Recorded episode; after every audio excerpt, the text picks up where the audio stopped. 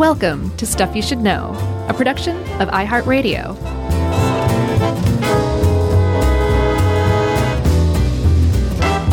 Howdy, and welcome to the podcast. I'm Josh Clark. There's Charles W. Chuck Bryan over there. There's Jerry Jerome Rowland. And this is Stuff You Should Know, folks. Yeah. Uh, can I do a little plug right off the beginning to sort of explain why I got this idea? Yeah, yeah, sure. Because this episode is on the Grand Ole Opry in Nashville, Tennessee, the longest running radio broadcast in U.S. history.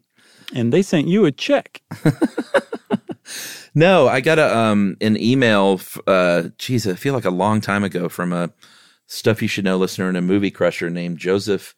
Uh, I'm going to pronounce it Tinnell, T I N N E L L, and he is the content and programming director of WSM Radio, Wow. which uh, you'll learn all about that here. Uh, and he he runs the show, and he started a thing. We kind of had some back and forth over the years about um, me coming to the Ryman uh, to see a show, and he's like, I could. I mentioned on Movie Crush. He said I can get you backstage if you ever want to come to Nashville and go to a show at the Ryman. And so we've been communicating for a long time. And then this past year, he started uh, what's called the WSM playlist, which is they turn the radio station over to someone for an hour and let them DJ and program. And he offered that to me, and I did it. Wow. Why didn't you uh, tell everybody about it on stuff? I'm You doing Know? right now. Oh, when is it going to play? It is. It's you know you record it so they can release it whenever. Uh-huh. So you you did covers of all the songs that you wanted on the playlist. I'm no, no, no. confused. I just DJ basically. Uh, it I is going to air 5 p.m. Central time, July 1st Nice. at 5 p.m. Central on WSM Radio, home of the Grand Ole Opry. Uh, Sure. you can find it online at WSMRadio.com. Just hit the listen live button on July 1st at 5 p.m. Central. You'll hear me spinning records from Uncle Tupelo and Bonnie Prince Billy and Dolly Parton and Wow. Johnny Cash. Uh, I can't remember who else. A lot of, lot of great stuff. That's awesome. Did you do that thing where you like you just held the one uh like uh can up to your ear from the headphones? No, I was a little nervous though, and I felt I was a little stiff and loosened up, and then sent it to him, and I was like, "Hey, I feel like I didn't do great at first. and he said, "Yeah, you were a little stiff," and he said, "Why don't you redo the first? They call them all these radio lingos like ins and outs and you know raps and things like that because you got to Sure. talk about the last song and then the next song, and so he let me redo the first kind of set of those, Oh and, wow. and hopefully I'm a little more loose. It's always better the second take. It is Willie Nelson's in there. I got some good stuff. That's really cool, man. Congratulations, Chuck. I feel like you finally made it. You're a member of the Grand Ole Opry no, no, no. We'll talk all about that. That's a whole different deal. So um, we are talking Grand Ole Opry, uh, and now I'm nervous about it because the station manager is going to be listening. And they're What was promoting this too, by the way, this episode. What was his name? Uh, Joseph Tinnell. Joseph. Prepare to be disappointed. He's a Um, nice no, guy. I'm sure he'll be I'm kind sure in his criticisms. He's a stuff you should know listener and a movie crusher too. Of course, he's a nice guy. He gets it. So we're talking Grand Ole Opry today, uh, and you said something that I find just fascinating. That it is, I don't know if you said in the world, but it is the oldest, longest running live radio broadcast program in the entire world. It's been broadcasting the Grand Ole Opry, which is a radio show. A lot of people think it's it's a music venue, and it is, but really, the music venue kind of grew out of the radio show. It all it began as a radio show, um, all the way back in 1925. So it's coming pretty close to its 100th anniversary. And in all that time, it's only missed one Saturday night broadcast, one live Saturday Yeah. night broadcast. Every other Saturday night, all the way back to 1925, you could tune in to WSM Nashville, AM 650, and hear the Grand Ole Opry radio program, which is uh, I mean, hats off to that. I don't care if you think country western music is as bad as experimental smooth jazz. Doesn't matter. you still have to tip your hat to that. Yeah, tip that Stetson. Mm-hmm. Uh, we should tell them why that they missed that one broadcast. It was uh, after the assassination of Martin Luther King, the city of Nashville, and I think most of Tennessee probably was under curfew. So they had to rerun a program, and I think they did a live show the next day or later or something during the day. Ear- earlier that day before Right. curfew, I believe they That's did right. a show. So they still did a show that day. They, they just missed the live broadcast that night. But all the other ones dating back to 1925, they made pretty neat. Yeah, I actually went um, when I was a kid. We went to it was an amusement park called Opryland USA, which is now I think sort of a shopping center mall kind of thing. Uh, but back then it was an amusement park, like a country. It was pre Dollywood. Oh, you went to Gr- the Opryland USA? Yeah, Oh, wow. Okay. yeah. And so we also went to the Grand Ole Opry House, and I don't know if it was a Saturday show. I know they do shows on Tuesdays, Fridays, and Saturdays. hmm but um, I don't remember much about it. Do, but I do remember being in that building and seeing the uh, sort of barn shaped motif stage, and that's kind of all I remember. I was probably no more than six or seven. I don't know what it is, but there is nothing more cozy than a building within a building. yeah, You know? sure. I little that barn motif is cool looking. I definitely love the the stage uh, for the Grand Ole Opry for sure. All right. So the Grand Ole Opry started out um, out of indirectly out of Chicago. There was something called the National Barn Dance, which was a radio broadcast out of Chicago, playing country music uh, way back in the day, and it had a really big following, but it didn't reach Nashville. So the former um, a former DJ from there named George Hay went to Nashville, became the station manager at WSM, and pitched what he called um, the barn dance. Yeah, Which was the sounded same a lot like National Barn Dance, but he's like, but here's the difference: we dropped the National. Yeah, it was kind of like a proto hee haw Yeah, in that they had it was a variety show. They had music, they had dancers, they had comedy bits and sketches, yeah. um, all with that sort of countrified flavor. I Um, almost wonder if Hee Haw was influenced by the Grand Ole Opry show. I think a little bit. But it was so it was on WSM as you were saying. The the barn dance is what you know Grand Ole Opry radio program was originally called for the first couple of years. And that guy George Hay who pitched it and hosted it had had been at that radio station in Chicago. But now he worked for WSM, which was actually an insurance company's radio station. Yeah, it's a very strange story. It is, but they they were they were the headquarters uh, in the National Life and Accident Insurance Company, headquartered in Nashville, Tennessee, and I apparently one of the executives there was really into this new technology radio and was high enough up in the company that he got the company to start broadcasting from the fifth floor. Um, and so that's where that first early program was broadcast from was this insurance company's um, headquarters like office building on saturday nights Yeah, and if you're wondering what WSM stands for, because it was from the insurance company, it stands for We Shield 1000000s Mhm. Still known as WSM. It's really Yeah. funny. I tried to find out who this executive was, but I couldn't. Couldn't look at it. Yeah, that's you know, it's crazy how people can become lost to history, even I though know. their story is just so wrapped up in something that's everywhere. All it takes is for them to just get knocked out of one, you know, one popular article, and Right. Everybody else who picks up on that after that, yeah, they're not coming back. You know, All right. So the barn dance, uh, they had their first broadcast on November 8th, 1925. Uh, had Uncle Jimmy Thompson, who was a Tennessee musician and won a fiddling competition in Texas, was a big, big hit. And within just a few months, there were people literally coming down to this insurance building to watch live through the uh, the glass walls of the studio. Very cool.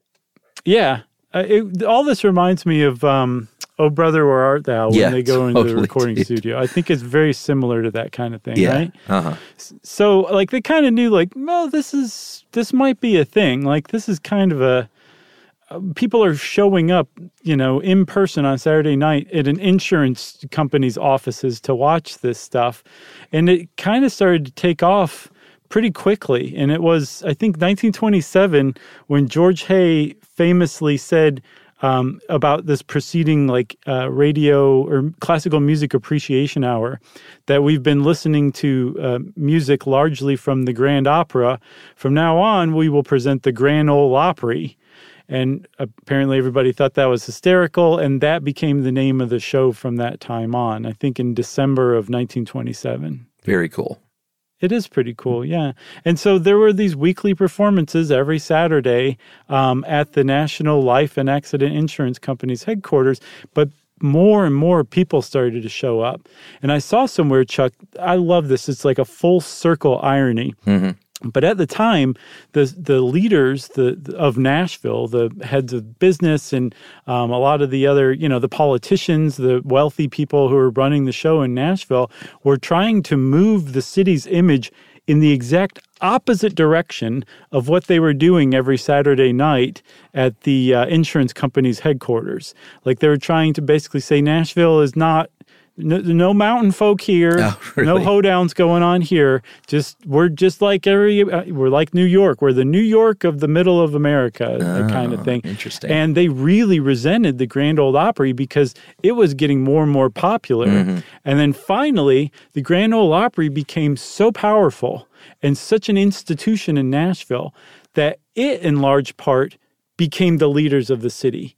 And it shaped Nashville. Like Nashville wasn't Music City until the Grand Ole Opry came along, and they were trying to take it in a different direction. The Grand Ole Opry took it in that that direction of basically establishing like the headquarters of country western music, uh, and put Nashville on the map in that very legitimate way. It had three consecutive mayors killed it did. to accomplish this feat. That's right. All poisoned. Oh no, that's not true at all. People Okay. who run the Grand Ole Opry that are listening right now. Wink, wink. Yeah, I do feel like someone's looking over our shoulder. All right, so uh, you know what? Let's take a break, and then we'll talk about kind of the change in venues over the years and how that represents the rise of the Grand Ole Opry in prominence. Right after this.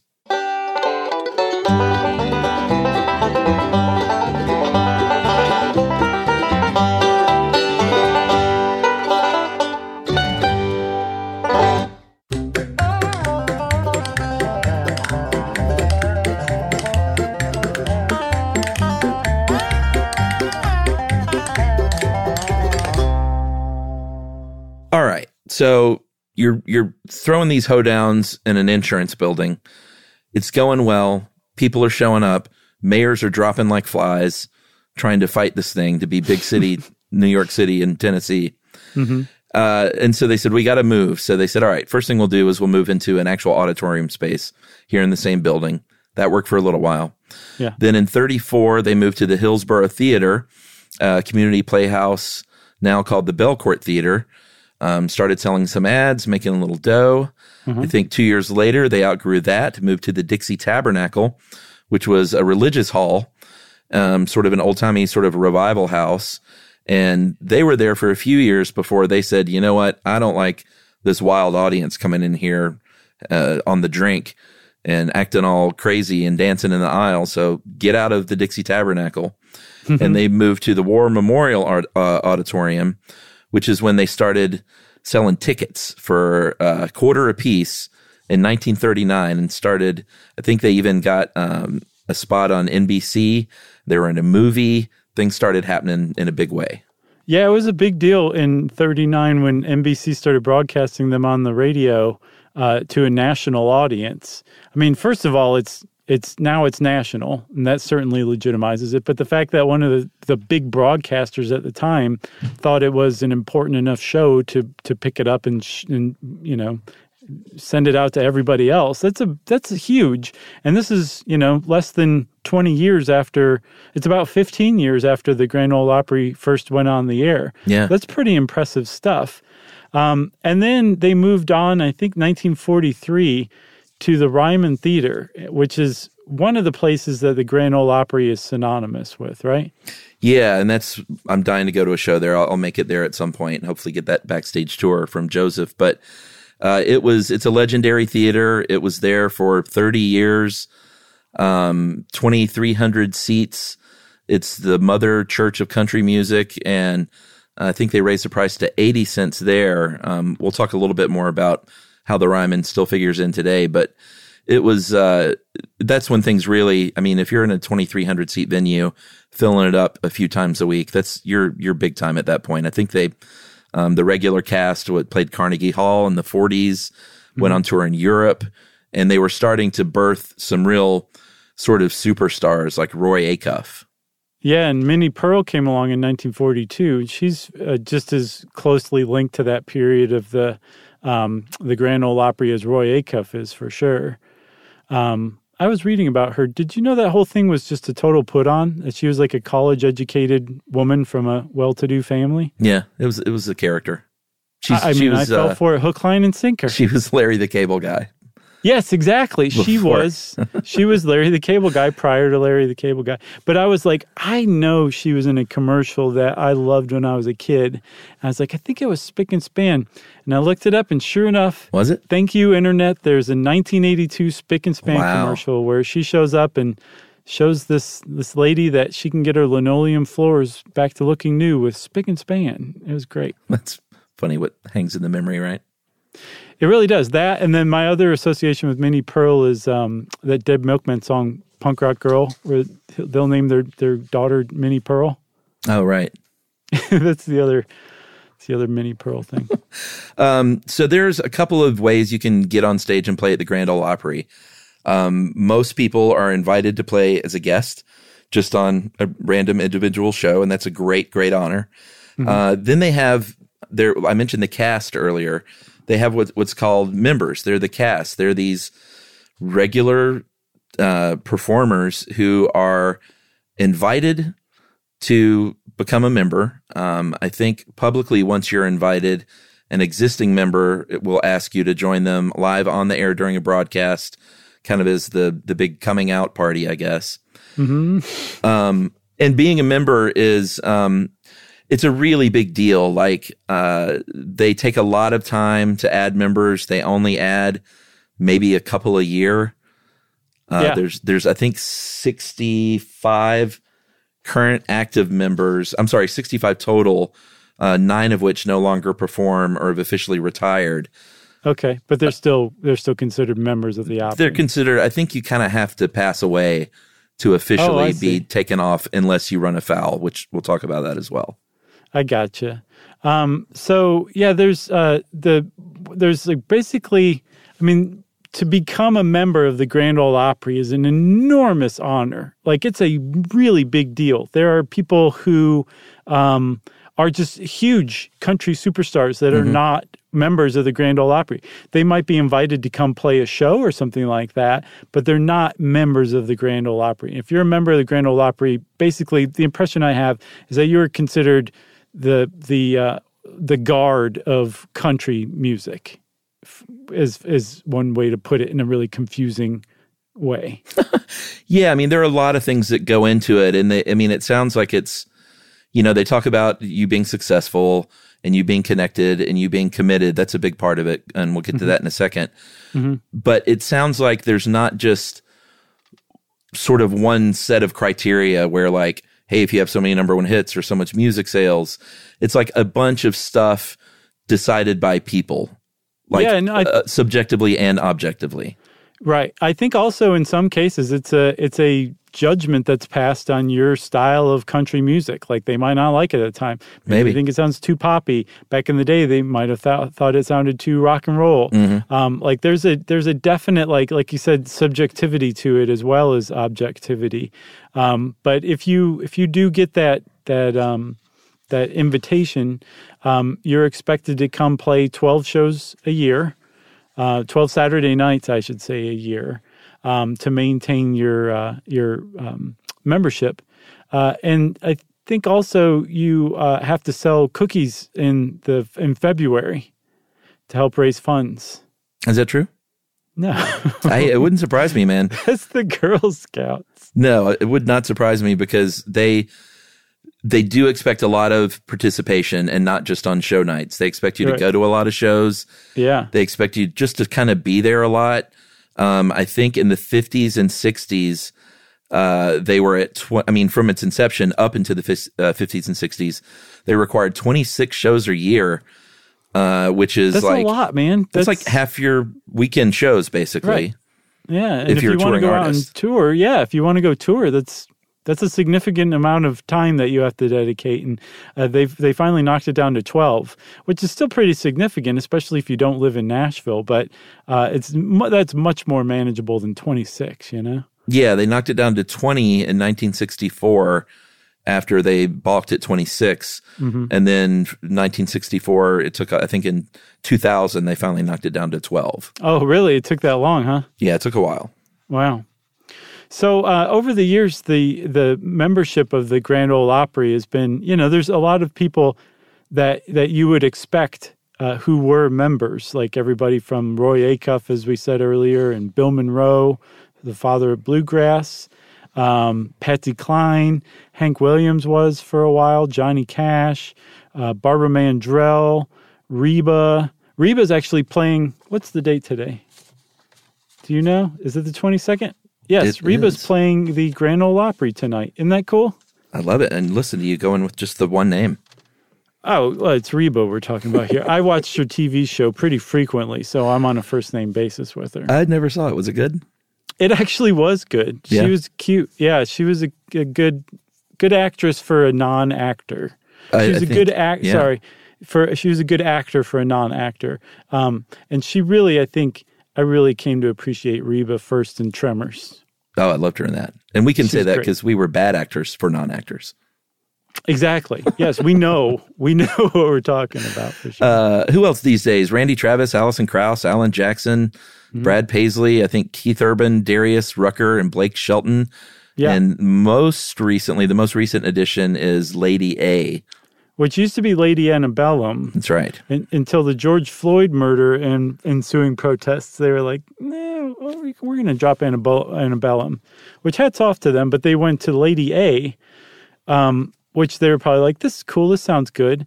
But then the Seattle blues singer Lady A, who's been performing for 30 years, was like, um, I'm not really okay with this. But I'm not sure that they're changing their name again anytime soon. That's right. Uh, after you are invited to perform, uh, now that you get your name on the wall, and I think it was Blake Shelton who actually started the new tradition of hanging his own plaque on the wall because he was so excited. Apparently, he grabbed the plaque and went and did it himself uh, during the ceremony, which is uh, which is fairly adorable. I think. I don't know much about the guy, but I He's like an that excitable kind of feller. Yeah, He's married to um, yeah, that lady. What's her? No Gwen doubt. Stefani. There you go. She's Yeah. not a hollaback girl, by the way. Was that uh was that one of their songs? Yeah, that was one of her songs. Okay, I don't know. B A N A N A S, something like that. I have Yeah? no rhythm. Well, you sang this episode. That's all I wanted. So, um, should we take another break? Is it time? Yeah, let's take another break and we'll talk about just how this institution has evolved over the years.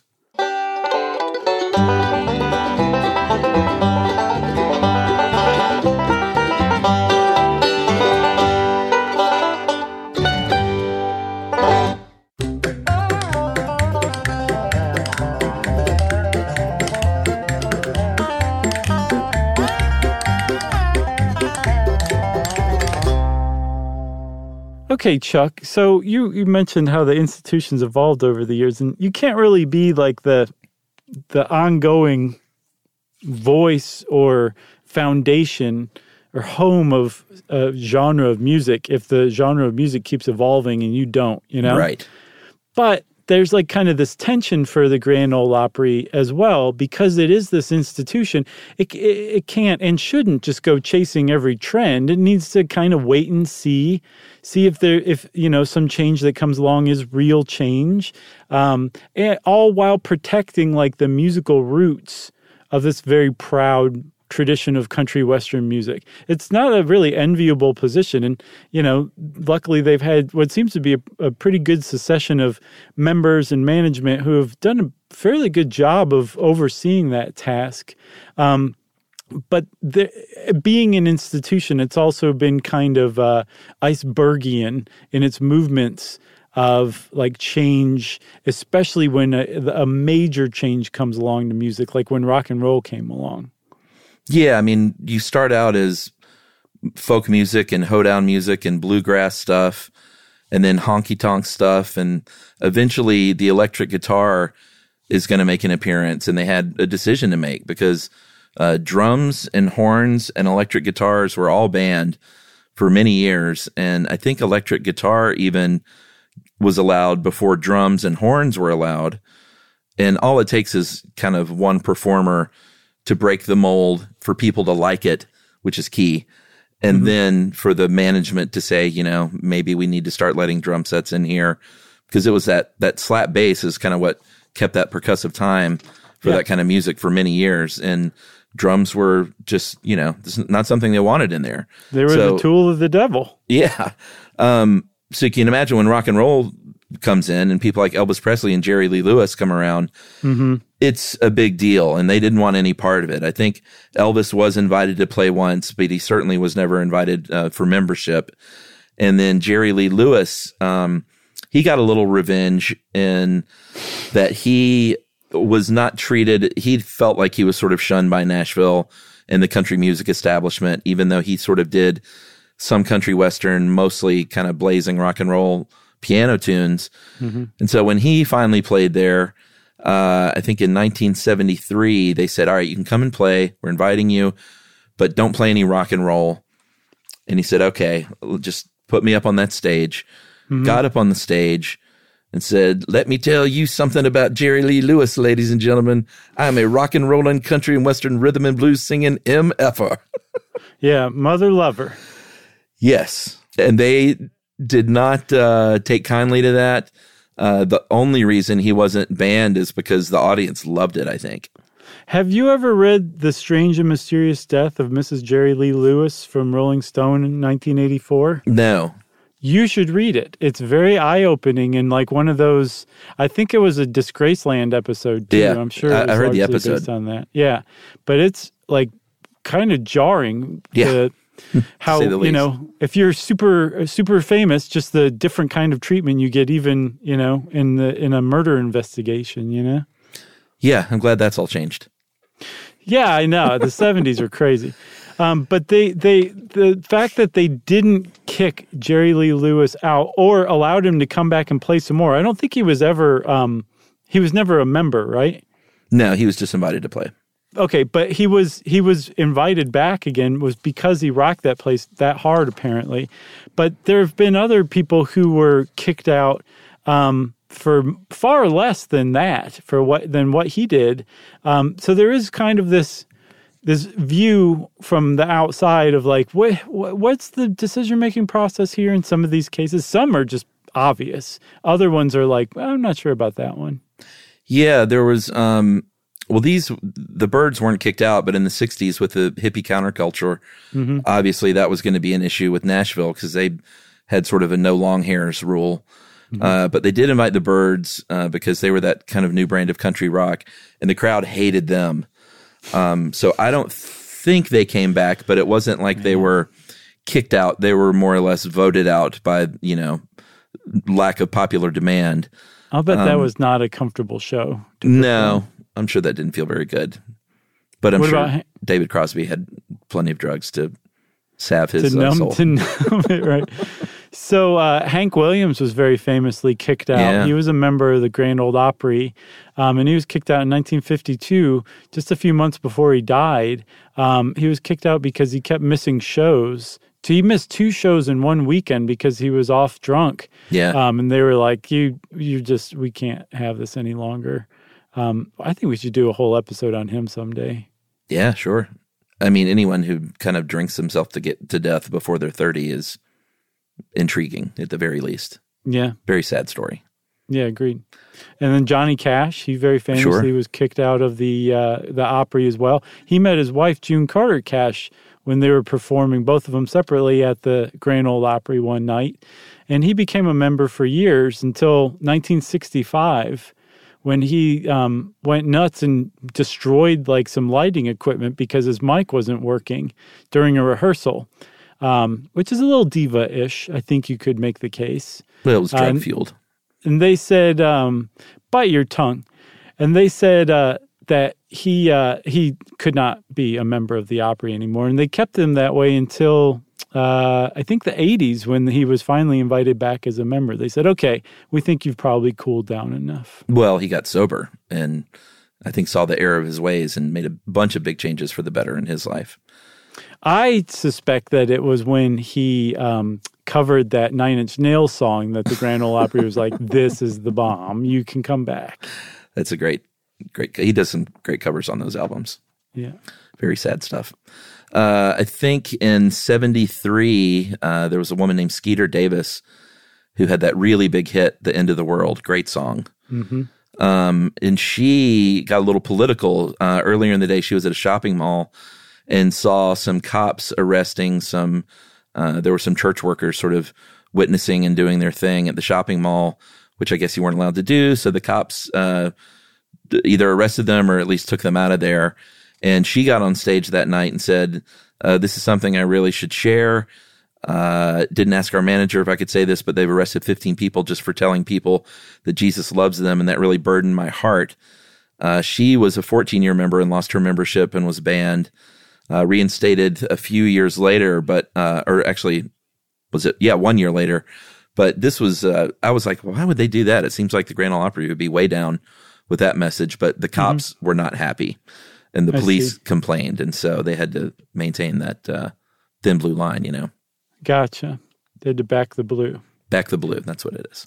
And then, Chuck, in 2001, there was a really, um, I, I would say, famous case when uh, Neko Case was banned. Uh, she wasn't a member of the Opry, though, I don't believe, but she was an invited um, performer, right? Yeah, she played not in the Opry House. Sort of the stepping stone is to be invited to play the Party Plaza outside. And she was playing in the sweltering heat and asked for some water. They couldn't get it to her. Asked if she could take a break. They wouldn't let her take a break. So she took her shirt off and finished the set in her bra. And they banned her for life. The only person to date who has been banned for life. Because she showed her bra. Yeah, which is, um, you know, I, I think, I think she could totally turn this on them now, uh, and they would probably react pretty quickly to get her back in there and invite her if she, you know, if you were like you weren't weren't taking care of a woman's health on stage Yeah. or a performer's health on stage uh, by giving them, you know, letting them hydrate themselves, then I think they would be like, oh, oh yeah, yeah, yeah, So, let's so get her back out here quick. Yeah, and she said later in an interview that like this was not a stun or anything. Like she was about to have heat stroke, and this was how she was coping with it. That she wasn't, you know, trying to be cool or anything. Or uh, she said she getting kicked out of the Opry wasn't punk rock. It wasn't good, or nothing good came of it. But she did say that they told her that she'd never play Nashville again, and she certainly has played Nashville, including at the Ryman a number of times too, which is kind of um, good, good comeback. Yeah, I actually just bought tickets to go see her in uh, wine country in California in August at a winery. Very chic. Cannot wait. I can imagine. She's one of my favorites. I've seen her a bunch of times. It'll probably be a nice small show, huh? Uh, yeah, it's like a you know outdoors at a winery, sipping wine, listening to Neko Case. That's awesome. Uh, really can't wait. But she's you know she has a reputation for sort of that outsider sort of punk rock attitude, and I think that's why they thought. Uh, Yeah. Some people might have thought she was trying to just stick it to the Grand Ole Opry, and she's like, "No, that's not the case." So we mentioned the Ryman, and obviously the Ryman's still around. Um, but the Grand Ole Opry moved from the Ryman in 1974, right? And to um, this this new venue, the um, Grand Ole Opry House, that it's still in today. And it was a big deal when they moved because they've been in the Ryman for like 30 years. They started to hit like their peak of their popularity, which has plateaued really high since that time. Um, and they had their last show in March of 1974.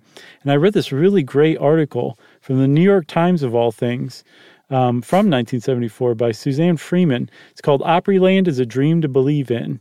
And it's about, you know, the Grand Ole Opry and what it meant to her growing up as a kid in Pennsylvania and um, how she ended up going to this last show and, and what it was like.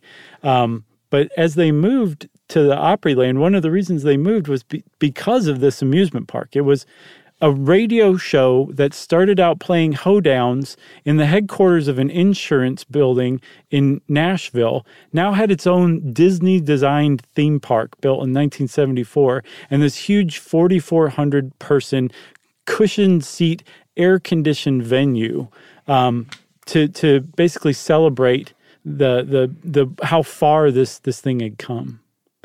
Yeah, it was pretty amazing. Um, doubled, almost doubled in size from the Ryman. Uh, and they took a little bit of the tradition with them. They cut out the six foot circle there at center stage where the artist performs from the Ryman's floorboards, moved it over to the Grand Ole Opry House, uh, opened it big with Richard Nixon on March 16th, 74, who uh, performed. He actually played the dulcimer and the piano, Yeah, sang happy birthday to his wife. sure. Uh, the Ryman very sadly fell on hard times after that, and hard to believe, but kind of like our our fabulous Fox Theater here in Atlanta was actually being talked about being demolished uh, in the 70s and the 80s, and there were like the Fox a lot of fundraisers and a lot of people getting involved to save the Ryman, and now it's you know one of the you know oldest and still one of the most premier venues, which uh, still hosts the Grand Ole Opry from November to January every year. They they hold it at the Ryman. Oh, okay, that's pretty cool. And it's called Opry at the Ryman, but it's still the Grand Ole Opry. Uh, every Tuesday, Friday, and Saturday, February through October, it's still Yeah. at the Grand Ole Opry House. And um, yeah, they don't miss those shows, man. There was a flood. Cumberland River flooded in 2010, Yeah, and uh, it really damaged. Like they had to do a lot of repairs. They even had to pull out that center circle, and that was really damaged. And they restored that, got it going again, and kept that tradition alive.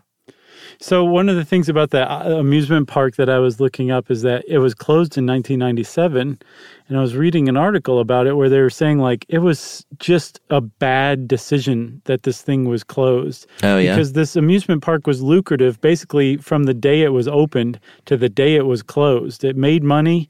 It wasn't ever. It wasn't underwater until that flood, um, but it was replaced in '97 by a, a mega mall, and even in 1997, people knew malls were starting to go away. So that was a really bad move to begin with. And then I found out the person who ran um, the uh, the company that owned the amusement park also at the same time decided that it would be best for their company to start cornering the market on online Christian music websites during the height of the dot com bubble just before it burst. And um, this was the same person that decided to to shut down uh, Opryland USA and replace it with a mall. So it was not not one of the great decisions of all time. But I thought this that was super interesting. That it, it was fine. It just was taken away from everybody. Luckily, there's still Dollywood, so don't panic. Yeah, I mean, Dolly Parton is smart. She started playing the Grand Ole Opry when she was 10 years old. Mm-hmm. She saw the writing on the wall with Opryland and uh, said, why don't I start my own uh, amusement, country music amusement park? And I don't know if that helped drive Opryland out of business, or oh, I guess you said they were still doing okay, but Yeah, no, it was good. I saw an, another. There was another article that basically said the the um, Opryland made more money than uh, Dollywood its last like month in existence. wow. Yeah, I'm going to have It to find out. It was just a bad move. uh, how old I was when I we took that trip. That was us going to Opryland, the Grand Ole Opry House, doing that stuff. That was a quintessential uh, Bryant family vacation in the 1970s. That's awesome. Your dad was just see being with people the whole time. Totally see being with people. We probably w- camped because I know we didn't stay in a hotel because I've literally never stayed in a hotel with my family before. Wow. Uh, yeah, dude, I didn't stay in a hotel till I was, except for like church trips, till I was in, like out of college. You were like tiny shampoo. I know it was weird. I was like, they give you this stuff? That's funny. Man, I love the Chuck Bryant saga. Yeah, you know, it's interesting and not too far from yours. I think it's something about growing up in that time period that's uh we we have some common DNA. Yeah, I stayed in hotels though. We had hotels. Well, yeah, that's true. We were camp- campers Yeah. and we were also uh didn't have a ton of money and we're also kind of cheap. I gotcha. I gotcha. All those Yeah. things combined to enter the campground. Um, what else you got? Anything else on uh, Grand Ole Opry? I got nothing else. Just check out my WSM playlist hour, July 1st, 5 p.m. Central. Very nice, and hopefully this uh, it fattened up the uh, WSM people to get you that backstage uh, tour of the Ryman. Yeah, I mean, he even mentioned doing introductions at the Opry House, and I was like, dude, come on. Wow. Like, uh, you don't want to confuse and repulse the fine people of Nashville. So uh, okay, I, you don't have anything else about the Opry. I don't have anything else about the Opry. I would say go forth and listen to the Grand Ole Opry. It's still broadcast Um, this is how cutting edge it is. It's now on YouTube, but you can also go listen to WSM online every Saturday night, and uh, they probably broadcast the Tuesday and Friday night ones too, but definitely Saturday. And since I said definitely Saturday, it's time for listener mail. Uh, I'm going to call this nearly corrected, but not. Oh, I know this one. Hey guys, I'm Sean. I'm a Chinese dude living in Milan, Italy, uh, and I just listened to Short Stuff Chinatown. Interesting and informative. And by the way, I, I picked this one because I had another listener write in who was not too kind about this correction, and it turns out I was right. So that's why I'm reading it. Uh, probably because of the different pronunciations in Mandarin Chinese, which I speak, Cantonese, Chinese, and English. I thought Chuck was wrong when he mentioned the first formally recognized Chinatown was called Little Canton at the time, Mm-hmm. and, and then today Canton is known as. Uh, Little Gongjiao. Okay, is it Gongjiao? Is that it? I know I said it correctly the first time, but I looked it up recently, so just whatever I said the first time. I'm pretty sure it was Gongjiao. Okay. Gongzhou. Uh, so I- Gongzhou. Gongzhou. Oh man, I hope it is Gong Gongzhou, but go ahead. What matters is that you got it the first time. Yeah, and screwed it up the second time. That's what Billy Joel always says. Get it right the first time. That's the main thing. Oh, okay. Uh, Well, so I- he's he's somebody to, to model, to follow, ba- base your life on. uh, so I mean, man, why are you bagging on Billy Joel? I, I hey, I know Tough he's room like today. the, the music man, but um, Piano Man. I think I should have stopped talking about five minutes ago. Okay, so I immediately started writing a haha you're wrong email to point out that Chuck was wrong. But after finishing, I, uh, right before clicking send, I had a gut feeling I should do a little bit more research. Luckily, I did. It turned out the joke is actually on me. I was wrong, and Chuck was right all along. So thank you much, uh, Sir Chuck and Sir Josh, you two American gentlemen. Taught a Chinese boy a lesson about his own country. That's By the way. Josh, you pronounced it super accurately. This is how you pronounce it, Guangzhou. Guangzhou. Good yes.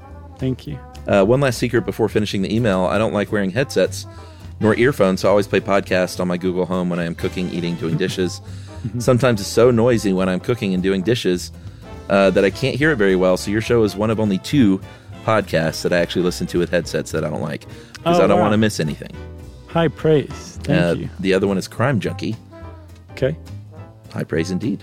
Yeah, we'll take it. Uh, and that is sincerely your big, if not biggest Chinese fan, Sean. Sean. Thank you very much, Sean. I appreciate that. And uh, I think it's pretty sweet that you wrote in to not correct us, especially when somebody was mean to Chuck. Gosh, I don't know how that one slipped past me. Yeah, you know.